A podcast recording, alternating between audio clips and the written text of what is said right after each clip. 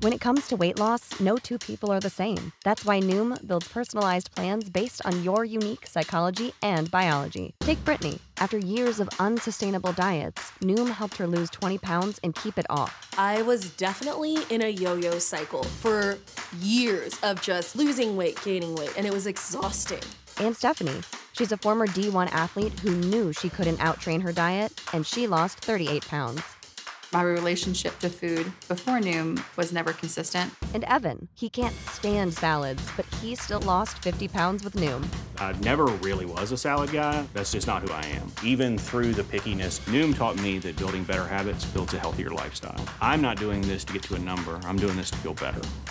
Get your personalized plan today at Noom.com. Real Noom users compensated to provide their story. In four weeks, the typical Noom user can expect to lose one to two pounds per week. Individual results may vary.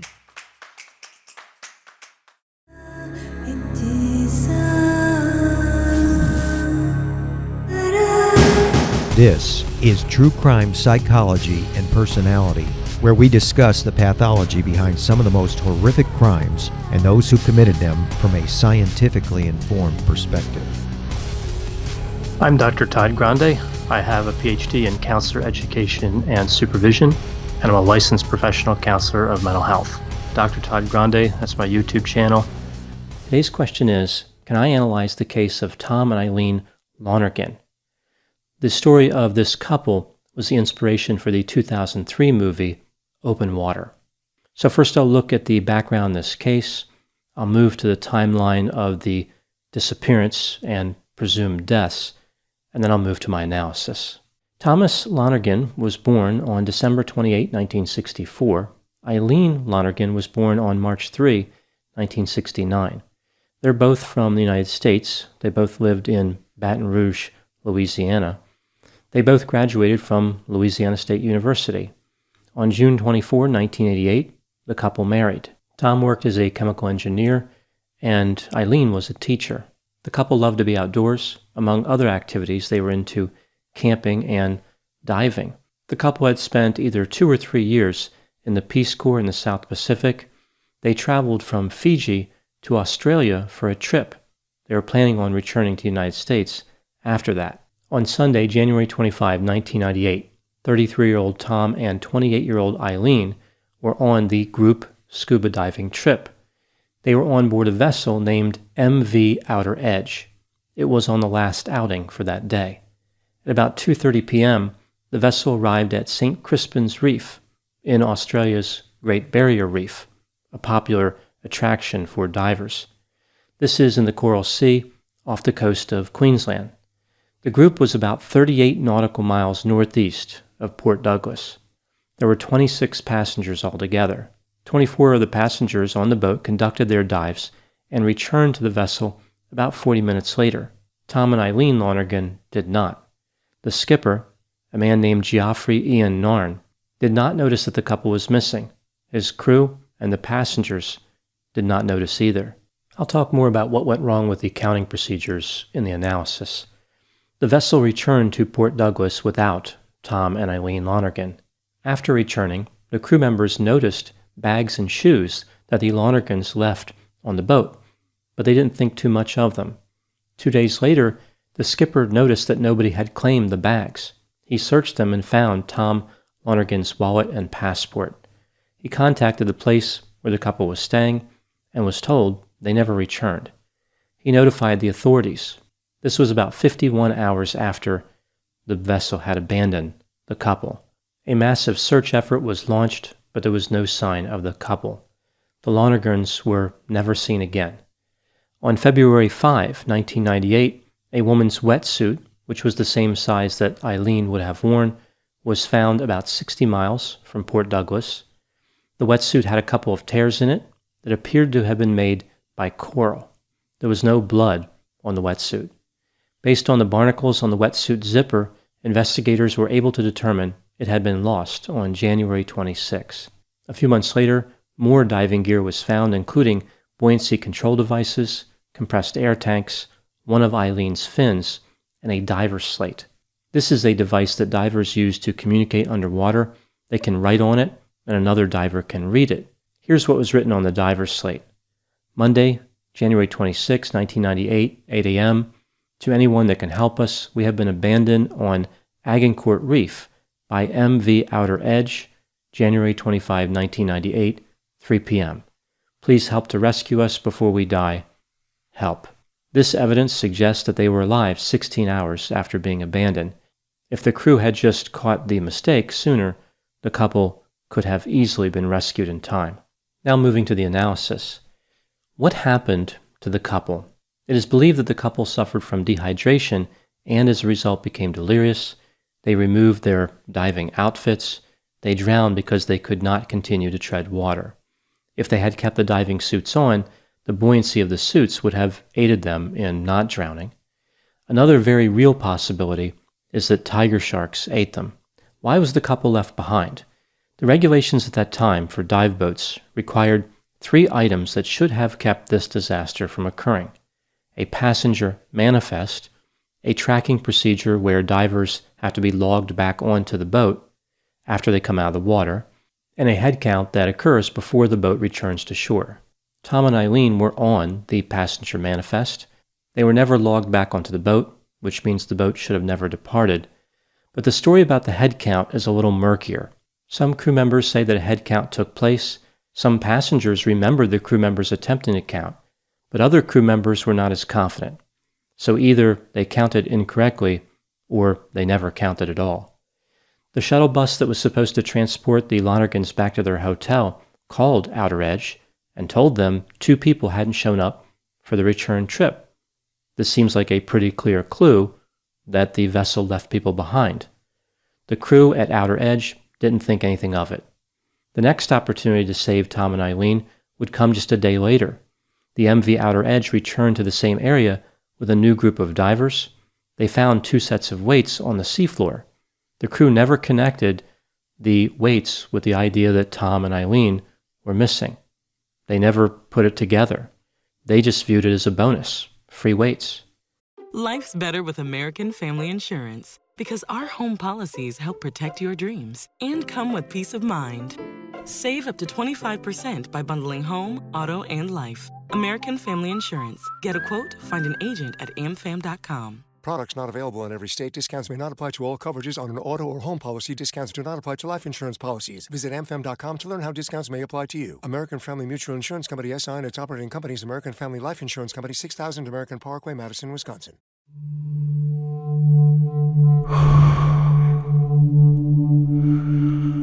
I'm an American vigilante. Have a question for you. What would you do if someone you cared about was abducted, taken from you? Would you call me? Would you care about how I got them back? Download American Vigilante now.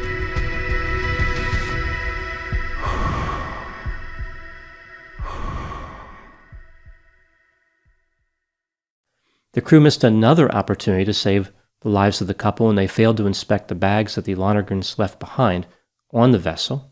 So here we see a series of mistakes by a crew that was probably experiencing a diffusion of responsibility, like no one person was actually responsible for accomplishing anything because somebody else would take care of it. So really, this was irresponsibility. This case seems relatively straightforward. It's fairly clear what happened, but because the bodies of Tom and Eileen were never recovered, there have been two other theories put out there about what could have happened. I don't think either of these theories are good theories, but I will review them because they are of some interest. Theory number one the couple staged their own deaths. The idea here is that the couple wanted to start over with their lives, and they saw an opportunity when they noticed a crew that had trouble counting. I guess. I don't know how they would have known that. There are a few reasons this theory has remained popular, including the skipper of another dive boat visited the reef the day after the Lonergans were left behind. He told the police the head count on his return trip was greater than the number that he had taken out. His passengers were all supposed to be Italian, yet he heard what he referred to as American voices. The police received at least 25 reports of people who claimed to have spied the couple, so A lot of people, like in nightclubs and bars and restaurants, said that they saw this couple come in. Yet, of course, nobody confirmed that. Nobody took their picture. I think it's one of those effects where people just are aware of the story and their imagination runs a little wild. There are many problems with this first theory. None of the couple's assets were accessed. They had insurance policies that were never claimed. They had money in bank accounts that was left untouched. It's not clear how they could have made it back to shore. Swimming was not an option at that distance. I suppose they could have arranged to have another vessel pick them up. Moving to theory number two, this was a murder suicide, or they both wanted to die. There is some evidence that suggests the couple was in a bad place as far as mood. Tom's personal diary, which he left in the hotel, had a dark tone to it. Here's what he wrote just five months before the disappearance. Quote, like a student who has finished an exam, I feel that my life is complete and I am ready to die. As far as I can tell, from here my life can only get worse. It has peaked and it's all downhill from here until my funeral. Unquote. Eileen also had less than uplifting diary entries. On January 9, 1998, she wrote, quote, Tom hopes to die a quick and painless death, and he hopes it happens soon.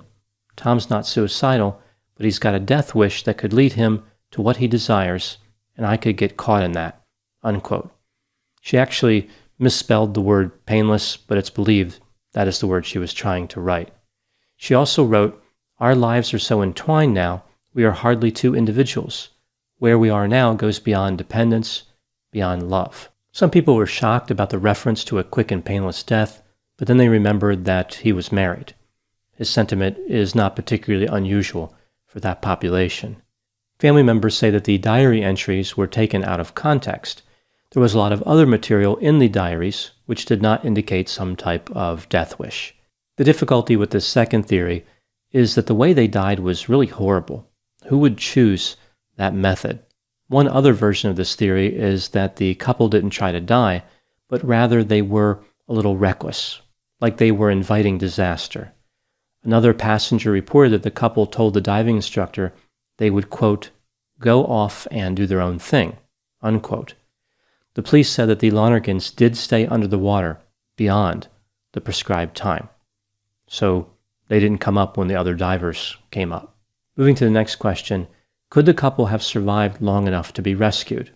Like, did they have a chance, or were they definitely doomed once they were left behind?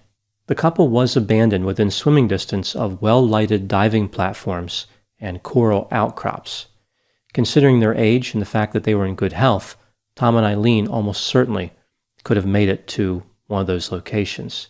There were about five hours of daylight left when the boat departed without them. One theory around this is that they simply couldn't see the platforms and the outcrops from where they were. Like on the surface of the water, they were just too low. So if they didn't know what direction they were in before they went in the water, they wouldn't know where to swim. The next question What happened as far as a criminal investigation? The skipper of the dive boat was charged with unlawful killing. This is essentially the same as manslaughter he was found not guilty. I think what happened here is that the jury heard so many conflicting accounts from the crew members, they didn't feel they could blame just one person. Like they didn't want to put all that blame on only the captain. Eileen's father attended the trial.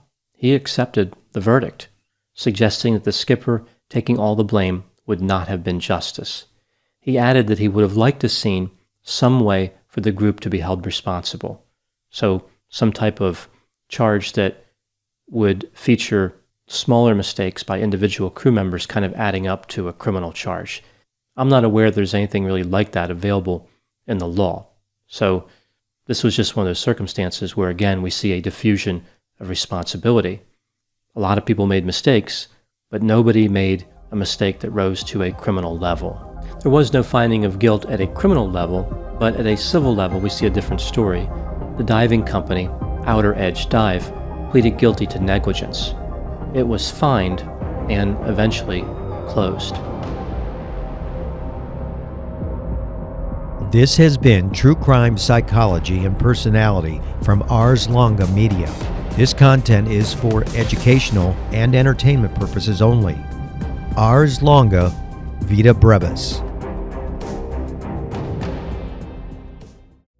You might be surprised to know that not all serial killers are straight cisgender white men, and the victims of true crime are not a monolith either. She's Wendy, and I'm Beth, and together we host Fruit Loops Serial Killers of Color, a true crime podcast. Together, we take deep dives into the true crime stories about marginalized and minoritized perps and victims that often go untold. We also provide the context and nuance that these stories deserve. At Fruit Loops, we're serving up true crime with a side of history, society, culture, and some fun. Listen to Fruit Loop Serial Killers of Color on Spotify, Google Play, Apple Podcasts, or wherever you get your podcasts.